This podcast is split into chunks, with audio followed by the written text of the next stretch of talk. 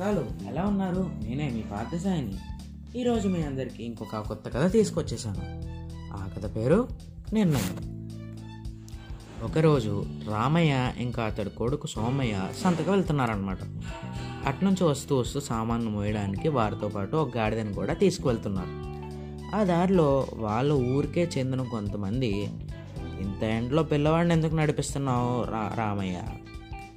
గాడిద మీద కూర్చోబెట్టి తీసుకెళ్ళొచ్చుగా ఎలాగా ఉందిగా అటే వెళ్తున్నారుగా అని అన్నారనమాట ఆ మాటలు సరిగ్గా అనిపించి సోమయ్యని గాడిద మీద కూర్చోబెట్టాడనమాట కొంత దూరం వెళ్ళాక ఒక దారిని పోయే అతను పిల్లవాడివి నువ్వు గాడిద మీద కూర్చొని పెద్దవాడైన మీ నాన్నని నడిపించడం ఏంటి అని అన్నాడు.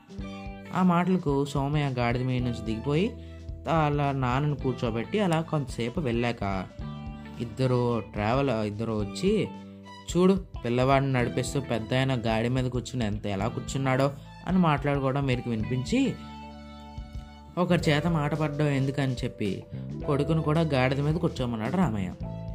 ఇద్దరు కూర్చొని ముందుకు వెళ్తుండగా ఓయ్ మీకు అసలు బుద్ధి ఉందా?